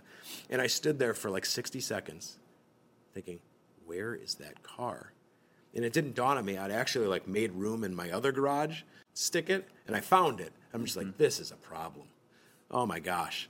So so then ever since then I've been trying to come down on cars. I think I'm at like 13 or 14. I'm trying to get to like 10 or maybe like in the single digits, 9. But Yeah, I, I grow I have emotional attachment to cars. but then you'll just start buying more once you get that low. That's that's Something will pop up. I have I am net lower. I have basically with when you know before this bubble burst of you know all these crazy car values. I, I saw that coming. I'm just like I if I am not in love with this car, I'm going to sell it. So I've sold off some stuff like I just wasn't like absolutely emotionally attached to. But every car that I've done a cannonball in, I have. yeah, I can't. I've got that. I have can't that, get rid of those. I have that five hundred dollar Crown Vic. Uh, for what?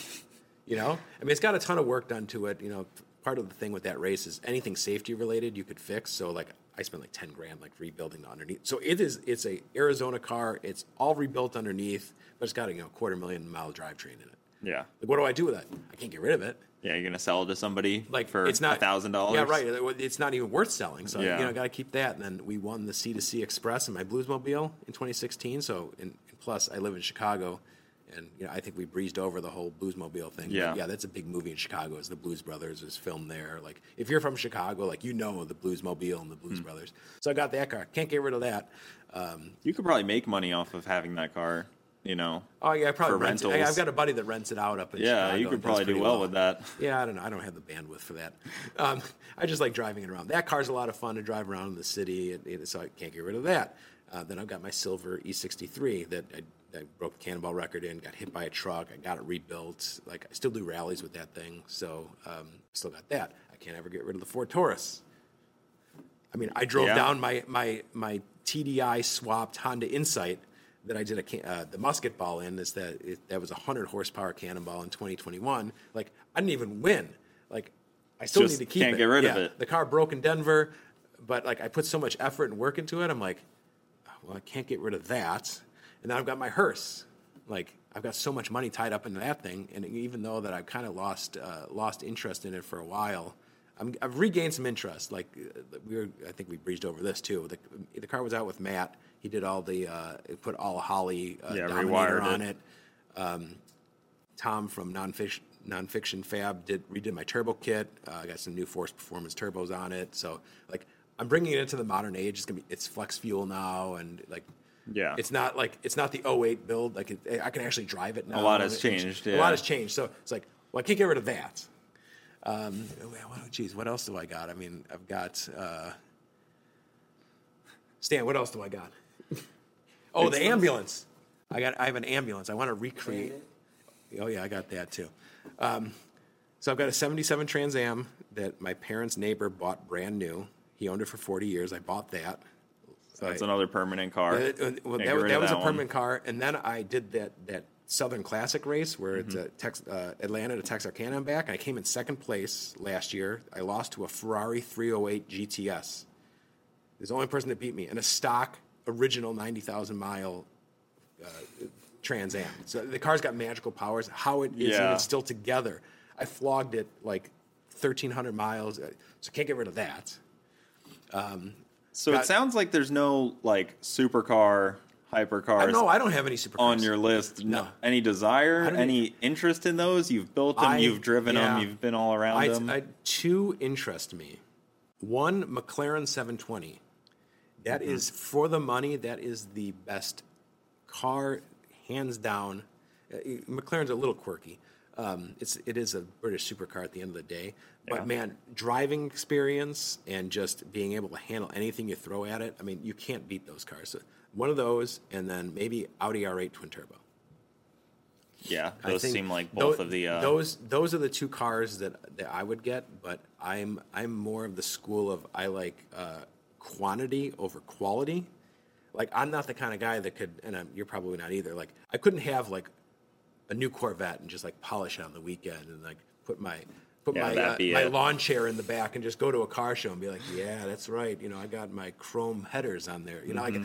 I, I can't. Like I'm I'm like nuts when it comes to cars. Like yeah, if you had one hundred and fifty thousand dollars to go buy a car, you would go buy eight hoopties. Oh yeah, no, I yeah, And I do don't- something random I, with and them. I have another problem spending like a lot of money on a car. Like if I got to spend like forty, fifty thousand dollars on a car, I'm just like, oh, that's a lot of money. Mm-hmm. You know, it's like I could sell all my cars and have a McLaren, or maybe two. Well, now's a But- bad time to get into cars like that as well because Right, no, that bubble seems like it's about to pop.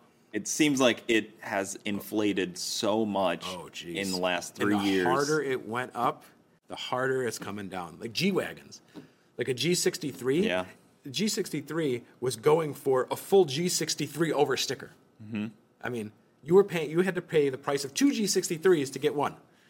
That that market's coming down huge. And McLarens are coming down quite a bit. Huracans, like it, everything. yeah, it's it's a weird spot for a lot of people to be in that think that they have this investment, this kind of nest egg Right. of a car. I don't know. Like, what were people thinking? Like this whole time this is going on, I'm like, guys, this is not. Yeah, Like this is not normal. Like you remember what it was three years ago? That's normal. Like this isn't going to last forever. This is a this is an anomaly, and this is this is never going to happen again. And in ten years, you're going to look back and be like, man, do you remember when, you know, I bought a McLaren for two hundred thousand dollars, and and a year later it was worth three hundred thousand dollars? Like, and I didn't sell it. yeah, right. man, I really should have Yeah. sold it that time. And then time. I sold it for one hundred twenty five thousand when this Yeah. whole thing sold. It's yeah. tough because you know you you want to get those cars, but Yeah, it's not no, really I- the yeah, time. Yeah, right now I'm I'm just chilling. Uh, my next purchase, I want I want to buy a 720 when they, if they can get below 200 grand. Mm-hmm. They were getting like that was always my plan. Is if they can get below 200 grand, I'm like I, I can swing that maybe, uh, yeah, mentally and you know financially. Yeah. But um, but yeah, as soon as they got down to like low like 210 15 220 i saw them and then just everything just reversed and they were 300000 but they're they're coming back down i, I do want a 720 um, but yeah i just i, I don't know i i don't think i could like sell everything and just be a one or two car. Justify Yeah. having that, yeah. Yeah, I got uh, weird stuff. I've got a, I've got an ambulance, a Duramax powered ambulance, and I'm gonna make a modern version of the Transcon Medevac from the movie Cannonball Run. Because in, in the '79 Cannonball, they actually ran an ambulance, a fake ambulance. yeah. So, and then that was in the movie that you that you've seen. That was an actual real thing. They did run an ambulance. So I want to make like the modern version of it. So I've got this like lightly modified Duramax ambulance that's going to double as like a family cruiser and uh, and tow vehicle. So I'm gutting the interior, putting like a it's going to be like a conversion van inside, but it's going to look like an ambulance. Yeah, I feel like I've seen you with a lot of vans. Yeah. throughout Oh, the I years. love vans. Yeah, I feel like you've had a lot of vans. Oh man, you get me a lot of tow vans. And I got tow vans and delivery vans and van vans. Like oh, I'm like I am I'm van crazy. yeah, where does the desire for a van come in? Um, you know, I, I gotta have a wagon, and that seems like understandable. But I feel like Yeah. a car guy being into vans. So I was never into vans, and the re- the way I got into vans was in 2001. We started AMS, and I remember, you know, man, that AMS grew so fast, so quick. That was man, what a ride that was. But very quickly, we it became apparent we needed a tow vehicle, and we needed a delivery vehicle. And back then, I didn't care for van. I didn't really care. But I was working at this towing company, Fry's Automotive. I is before I quit my day job. And there was a couple expediters that, that parked in our parking lot. We had a, you know, a storage lot, and they had these. Had a, uh, a 6.5 liter Detroit um, GMC or Chevy Express van, and they were going out of business. They were selling a couple, and I bought this 220,000 mile '98. It was three years old with 220,000 miles. I bought it for three thousand dollars because it had a diesel. Like I'm just like, this is perfect. It's cheap Yeah. because we didn't have a lot of money. It's it's a van, so we could deliver stuff, and it's like it'll tow an open trailer. Great. And I just I remember I got the thing and I just started driving it like daily, like back and forth from work, and I just fell in love with being able to throw whatever I wanted in the back. I was back, I was in the cycling back then, so I could throw my bicycle in there. You know, you see something on Craigslist you want, you just go move a couch, like. So I got really excited about vans. Like I Yeah. fell in love with vans, and that was it. I've owned a whole bunch of vans since, and Just I, don't know, all I can't kinds believe of- I'm this excited about vans. I'm Hey, talking I about mean, you McLarens and know- everything else. Like yeah, whatever. But let's talk about vans. I work on McLarens, but I'm Yeah. mostly a van enthusiast. Yes, mo- yeah. That's an interesting, uh, interesting route to take. So the early days of AMS, when you guys started that, did you already own a DSM and you were like, "Oh, I'm gonna modify this and No. maybe somebody will buy parts for it"? Like, No. how how does that? So, the, so the story goes: um, in high school, Martin had a Merkur XR4 Ti. Do you even know what that is? Nope. From 1985 to 89, uh, Ford brought over their Escort thing. I was born in '94, if that. Okay, helps. So okay. yeah, it was. All right. Some of that stuff yes, is a little before. Yeah, right, yeah, that's a little before your time. So they they had this weird uh, German-built Ford that they sold at Mercury dealers under the under the nameplate Merkur. So it was a 2.3 liter turbo, like just like you know Mustang SVO. Yeah. It was that motor and transmission in this European Ford and you know it's a turbo car. It was our first turbo car we ever came in contact with. I had muscle cars in high school, but Martin's dad, uh, ref- he, he was Polish and he just like very European. He's like, you cannot have muscle car. You know, like, you need something European. So this was the best we can come up with. So Yeah. that's how we got introduced to this Merkur. So Martin went away to college. I stayed. I was towing, whatever. He came back from college and he's like, man, I, I really want to build a car. He didn't have any money. He just came back from college. I'm like, man, you know, remember that Merkur? Like, the turbos were cool. We didn't really understand them, but we like we realized how cool they were. Like, let's get a let's buy a Merkur together. So we bought a Merkur and started modifying it. We're, we're doing autocross, some road racing and stuff. And we quickly found Martin's an engineer by by uh, that's his degree, and that's where he really excels as an engineer. We found that there was no good camshaft for the Merkur for the 2.3 turbo Ford, which is basically a Pinto engine with forged internals. It cast iron cylinder head. I mean, this thing was like a brick shit house. But so we, we quickly discovered like no one made a cam for it. Every cam that was out there was for like naturally aspirated cars. The best camshaft you could get for a Merkur was a, a Ranger cam out of a Ranger truck because of like the low end torque or whatever. It like just seemed to work the best. So, Yeah. so Martin's like, I'm going to design a camshaft. So he went to work with another buddy. They designed a camshaft for the Merkur, and we needed a company to sell it. So we just started AMS because we needed a company to sell this camshaft. Well, Yeah. We're dealing with a car that's already like 14 years old. Like it, it just it fell on its face. Not a well-known Yeah, car, exactly. already outdated. right. So at the time, Martin had a Galant VR4 that he just happened to buy for a daily driver. And you know he he did a, I remember he did a, a exhaust and a boost controller, and we took the thing out. He's like, "Holy cow!" He goes, "This thing's like, I just did an exhaust and a boost controller. It's way faster than our Mer- Merkurs ever could be." So we just like the heck with Merkurs. And those are actually cool. Right, exactly. The Merkurs are pretty cool too. if any of your listeners know what that is, I'm sure somebody has Yeah, a I'm- Merkurs I'm out sure. there. It's a total cult vehicle. Like these people are a little crazy. I'm Almost sure the, how I am. I'm sure the vans. Facebook group is Yeah. very alive and well. Yes, exactly. So so yeah, we just shifted gears right into DSM stuff.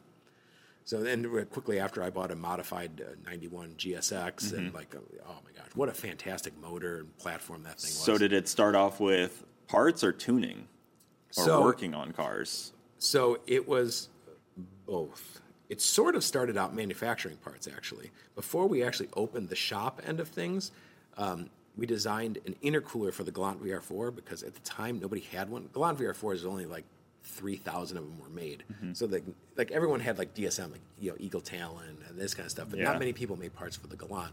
So he designed uh, a intercooler kit for that, and then uh, T3 T4 adapter plate. We instead of making a whole turbo kit with manifolds stuff, we uh, Martin's dad had a machine shop. That's where this whole idea of machining stuff came. So we made an adapter plate, made a turbo kit, but it, it quickly became um, apparent that if we worked on cars, because we were like self-funding this, like the only money that went into AMS from the start is I invested thirty-five hundred dollars to buy the first lift.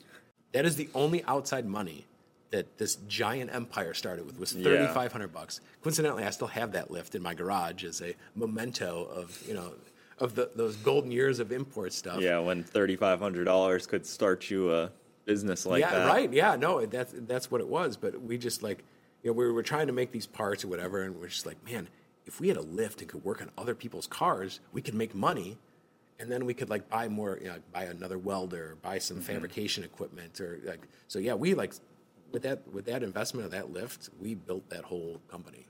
Wow, that's pretty awesome. So super grassroots start. Like oh, there's, there's as I don't small think as it gets. Yeah, I mean, realistically, you want to look really far back at when it started. Was '99. Um, I had an 800 square foot house that me, my wife, and Martin lived in.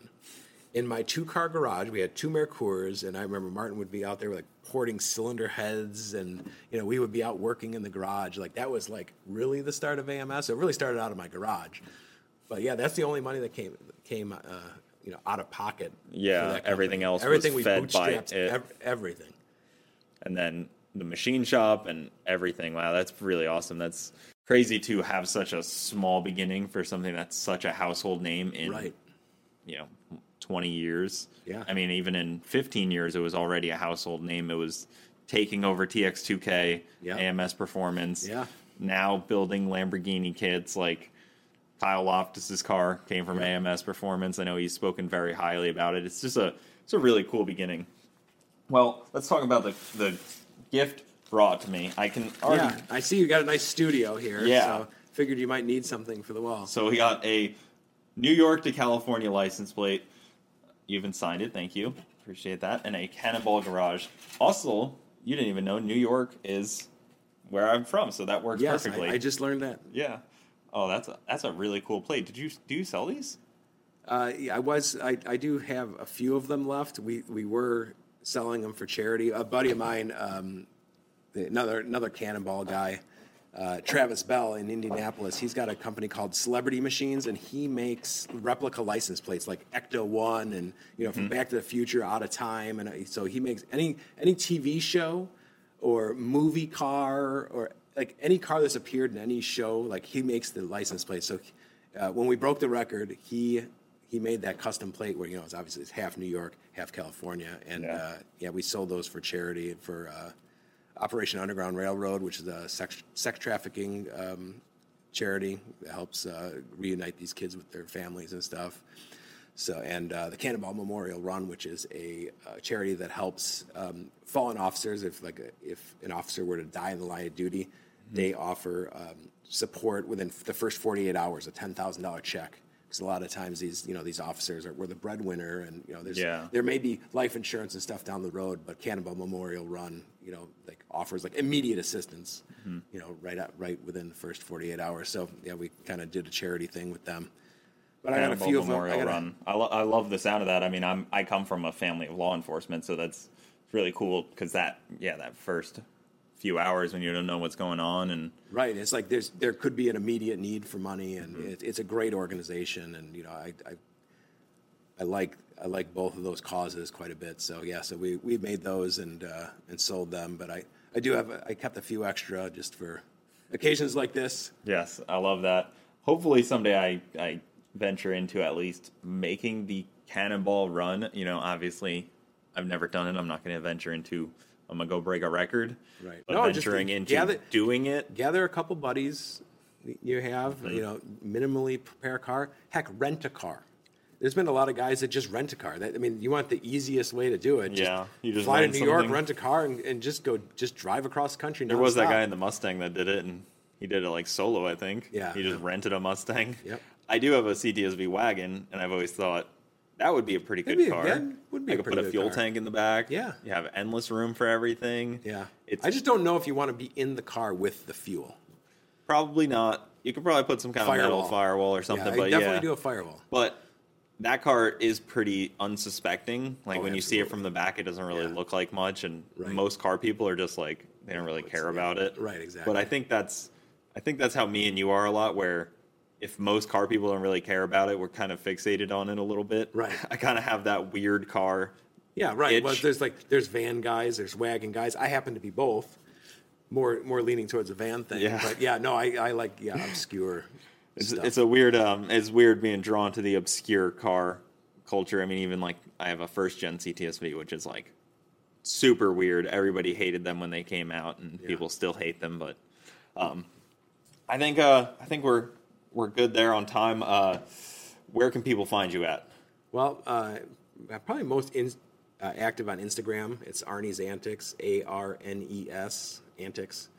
Um, I, I don't really do too much with YouTube and, and all that stuff. I'm not I'm not trying to be some internet celebrity or anything. I just I, I really don't have time or the bandwidth. But uh, I do like sharing. I, I write a blog too.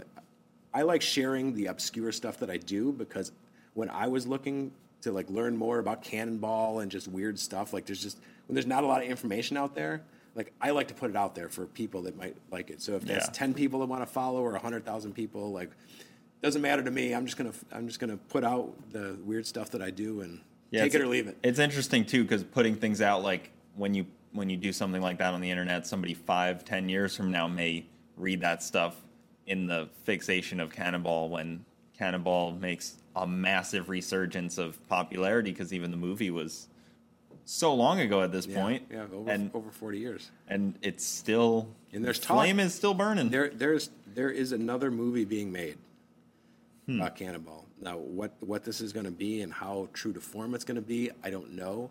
At first, I was like worried that it's they're, you know you know how sequels are of, of Yeah. anything. It just gets worse and worse and worse. Um, but Brock Yates' wife is uh, still around and still kind of you know, curating the, the name and, and in control of things. And, and she said that like they're they're going to make a movie and it's going to be very true to form and something that Brock would be would, would be proud of.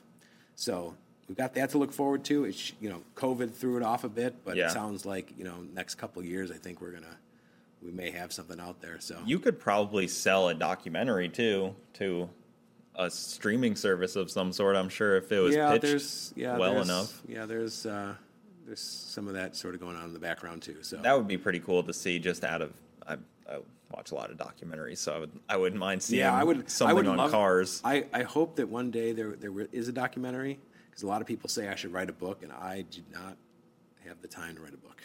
yeah, but you could have somebody write the book for you, and you just kind of scribe it to them. yeah, I don't know. That just sounds like a lot of work. And then there's even people like um, Richard that have um, Rawlings, right? He Yeah. he had a record for a while in a well, Ferrari, right? yeah, he didn't really ever hold the record, but that's kind of a weird story. Oh, so he kind of like Yeah, well, so- allegedly, no, in so his he- words, he had the record. Yeah, so I, well, he has no proof for one thing, but you know, I take people at their word, and I think he did run 31:59.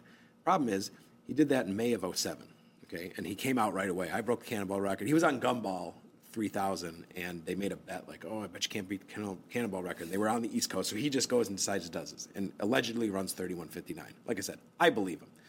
But the problem is, is Alex Roy had actually broken the record in October of 06 and he was under a year of silence because of the statute of limitations. Mm-hmm. So in the meantime, Richard's running around saying, "I broke the Cannonball record," getting the tattoo and everything. Yeah, so Alex on, Roy is- on on the year anniversary, Alex calls Richard, and say, "Hey man, I just wanted to let you know, like, I actually broke the Cannonball record in October of 06.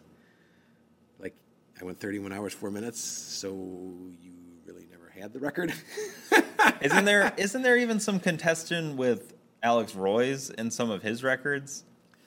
Um, I thought I've heard some people No. kind of doubt some of the stuff. At first, when Ed broke Alex's record, Alex thought there were some holes in it, which there there weren't. Um, and uh, since then, Ed- like Alex and Ed are fine. Actually, me, Ed, and Alex in 2018 did a cannonball together. One of these uh, old car cannonballs. We jumped in Ed's um, 84 Audi Quattro 5000, 4000, 5000, one of the some thousand. And so it was me, Ed, and Alex Roy, and we we ran across country, and it was the best, most miserable trip ever because it was 37 hours in a car without air conditioning. But man, we had so many great times and great conversations, and the car was so not competitive at all. Um, but uh, yeah, so that was fun. But um, but yeah, there there have been you know some discrepancies here and there. The, the most recent one is the is is the big one where there was a lot of evidence of falsification and things like that. But um, I mean, that happens with anything that people can get into a here's, pissing here's the contest about. the more people you get involved, the more likely something's gonna something's gonna happen. You know, Well, with racing, the thing is like if you're not cheating, you're not winning. right? In drag racing, like if you're not bending the rules a little bit, Yes. you're not winning. No, absolutely. But Cannonball, there's like more of a um, like a camaraderie, I guess, and more of like a legacy to it that Yes. people hold true and Right. hold to. Right. That makes it a lot different. Drag racing, like, it's, you know, you're just it's that one Right. pass. And there's something cool about that too. And and I don't really like you know NASCAR. Like I don't really find NASCAR entertaining at all. Um, however, like I find it interesting the way they find they find ways to cheat. Mm-hmm. Like with these just like these very minimal little changes and tricks and like I find that stuff fascinating. Yeah, like especially you know 20 years ago, where there was like so much gray area racing, Oh, yeah. which is really cool. The gray area racing because then it just becomes a craftiness. Right, exactly. Like, Contest. that that so that that was fascinating to me. But yeah, I'm not a big NASCAR fan other than that. Yeah, I don't. I don't even I, I don't even know. I'm guessing now they probably probably so strict and tight on stuff that there's They still get a lot of views though. They still get a lot of people in the Yeah. seats. They still get a lot of views. So I always Yeah. look at it as a drag racer: is what am I doing that they're not? Because they're getting sponsorship dollars, right. Yeah, and that- we're not. Yeah, that yeah that's the problem, right? Like, what do I need to do to get the sponsorship dollars that? Well, the good news is, is getting? you in drag racing, you can actually get some sponsorship dollars because in Cannonball, there's no one in their right mind that is going to sponsor this. That's true. You're not going to have a cannonball sponsored by anybody. So what's next for you then on your on your like? You have a goal next that you're thinking about. Do you have your eye on something? yeah. So before I got into Cannonball stuff, so I spent seven years doing things. I, I think this is kind of like the human condition. Is like every seven years, like you just get an itch to change. And Mm-hmm. I'm I've just passed seven years in this Cannonball stuff. Before Cannonball, I was into long distance cycling. And I ride recumbent bicycles. You know what a recumbent bicycle is? Where your feet are out in front of you. Like usually old people Oh, ride. yeah, You yeah. know, it's very comfortable. It's like like riding a lazy boy. So I go down the rabbit hole of everything I get into. I go so far, like I go past as far as you ever should go. So I have a thing called the Velomobile. It is a recumbent tricycle, two wheels in front, one in the back, designed in a wind tunnel. It looks like a missile or a torpedo. I've been to the wind tunnel where they design them. yeah, I was there testing a car. Okay. And in the room, it was all bicycle stuff. Yeah. All of it. Yes. Every piece of helmet, the shoes, everything. And he was like, "Yeah, most of the people that rent the wind tunnel are cyclists." Cyclists, yeah, because the arrow, because when you're dealing with, you know, uh, you really can't, you can only tweak your body so much, right? So Yeah. now every little bit counts. So yeah, so Weight it's a- and arrow is all of it. So it's this nine foot long carbon fiber like missile with pedals. So I would do long distance rides um, back in you know early 2010s or whatever. I was big into cycling, and I, my longest ride I rode from Chicago to Indianapolis in one day, 20, 225 miles. So I think I want to get back in cycling. I have a few goals. I want to ride around Lake Michigan just on a leisurely. It's like a thousand miles. I like to just be able to do it Yeah. eventually ride across the country. But my ultimate goal is I want to ride from Chicago to St. Louis. It's very flat. It's mm-hmm. 300 miles. I want to do it in one day. 300 miles in one day. So On a bicycle. your moving average has to be pretty high then. Yes. And I don't know, I might be past my prime of being able to do that, but like that's that's my goal is to get back into cycling stuff and That's interesting because I've actually wanted to cycle from here to watch a SpaceX launch on the other coast. Okay. I don't do much cycling, but I have one that is an electric assist, so it would help me a lot. Yeah. But it is pretty good distance. Yeah, I like cycling a lot. It reminds me of like when I was a kid and just like the adventure. It was like the 1st Mm-hmm. opportunity to like just like be on your own. Yeah. You know, and like I, I, I don't know. I really resonate with that.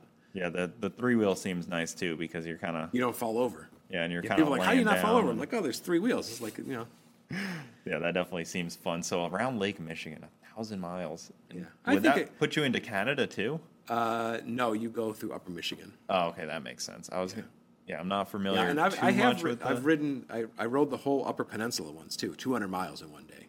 You go from Menominee, uh, Michigan, all the way over to um, Mackinac Island, or whatever. there's a Mm-hmm. big bridge over there. It's like 200 miles. So I've done that. It's very pretty up there. Yeah. it's a it's a nice ride around the Great Lake, especially in the summer. Do you have any plans to uh, move your business out of Illinois at any point? Oh yeah, Yeah. yeah. No, it's, I like I was already planning, um, and then this legislation just went through, and like four days before the legislation went through, it actually said you cannot manufacture parts for for assault rifles. So that was like a huge wake up call. Thankfully, they wrote that out of there, and there's Yeah. now it's just about owning them, and, and they're fighting it, and they're winning. Like it's probably not going to take effect, but the writing's on the wall. Illinois is not a friendly state for what I do or in any aspect. Like politically, it just doesn't align with me whatsoever. Um, I think I'm going to end up in Tennessee. Yeah, Tennessee's really nice. Nashville or Knoxville is where, where we're looking at. So I'm, I'm planning. I'm not gonna. I'm not deserting Illinois. I'm gonna. I own a building there. I own a couple businesses. I think I'm gonna make another branch of Cannonball Garage, and then another move all the firearm end of my machining i- to Tennessee.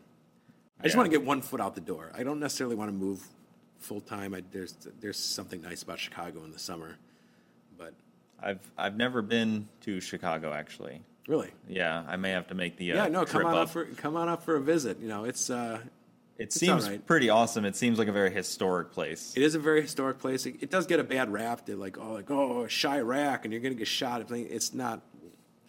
I mean, it's starting to, you know, downtown area is starting to have some trouble, some shenanigans going on. But for the most part, I'm not scared going down there or anything. But Yeah. there are parts, just like anywhere else you go.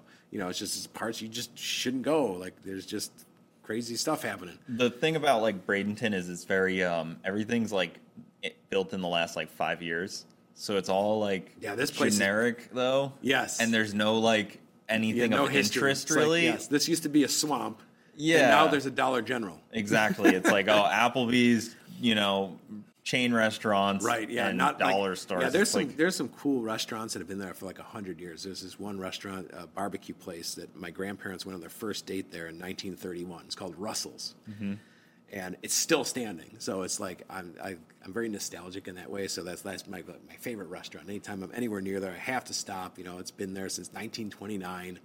Yeah, that's like There's a lot of stuff like That's what's that. cool about like living in an a city like that. Even like when I was in New York, it's like there's actually like oh, this has been here for longer than ten years. Right. Yeah, New York's. I don't like. New, I my favorite thing to do in New York is leave New York.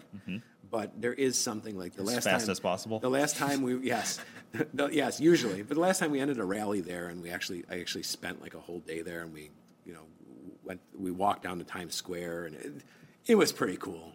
But like it's just I, I get claustrophobic. It's a lot of people, man. Mm-hmm.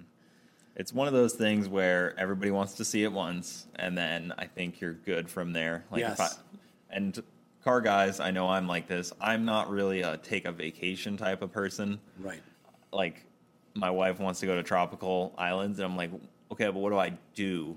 Or Like, Puerto what- Rico. Yeah, but I've what always do I, wanted to go there. What do I do? Like she's like, oh, we can go sit on the beach. I'm like, okay, but like, what?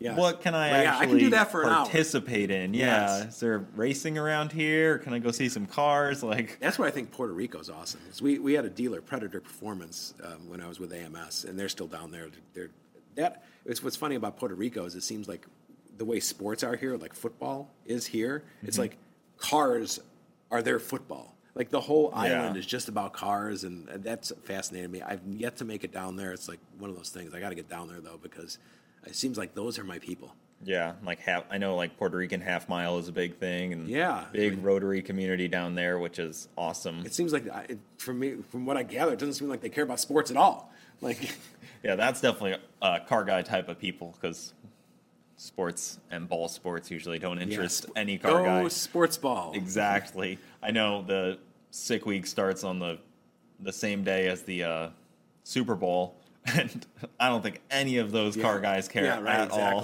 Like, oh Just- no. it's a pretty entertaining thing to watch. But all right, man, um, we're gonna wrap it up here. Thank you for coming on. I appreciate the gifts, and Yeah. we even got some coasters out here Oh, that's too. right. Yeah, So I- this is my this is my calling card. This Uh, is my glow in the dark coaster. I bring everybody. yes, I won't ruin my uh, nice table here. but thank you for coming on. Yeah, no Guys, go check him out on Instagram, Facebook, um, all the VinWiki stories if you want to hear more of him. But that'll do it. Thank you guys, and we will see you next time. With the LuckyLand slots, you can get lucky just about anywhere. This is your captain speaking. Uh, we've got clear runway and the weather's fine, but we're just going to circle up here a while and uh, get lucky. No, no, nothing like that. It's just these cash prizes add up quick. So I suggest you sit back, keep your tray table upright, and start getting lucky. Play for free at LuckyLandSlots.com. Are you feeling lucky? No purchase necessary. Void where prohibited by law. 18 plus terms and conditions apply. See website for details. LuckyLand Casino asking people what's the weirdest place you've gotten lucky? Lucky? In line at the deli, I guess? Aha, in my dentist's office. More than once, actually. Do I have to say? Yes, you do. In the car before my kids' PTA meeting. Really? Yes. Excuse me, what's the weirdest place you've gotten lucky? I never win and tell. Well, there you have it. You can get lucky anywhere playing at LuckyLandSlots.com. Play for free right now. Are you feeling lucky? No purchase necessary. Void where prohibited by law. 18 plus. Terms and conditions apply. See website for details.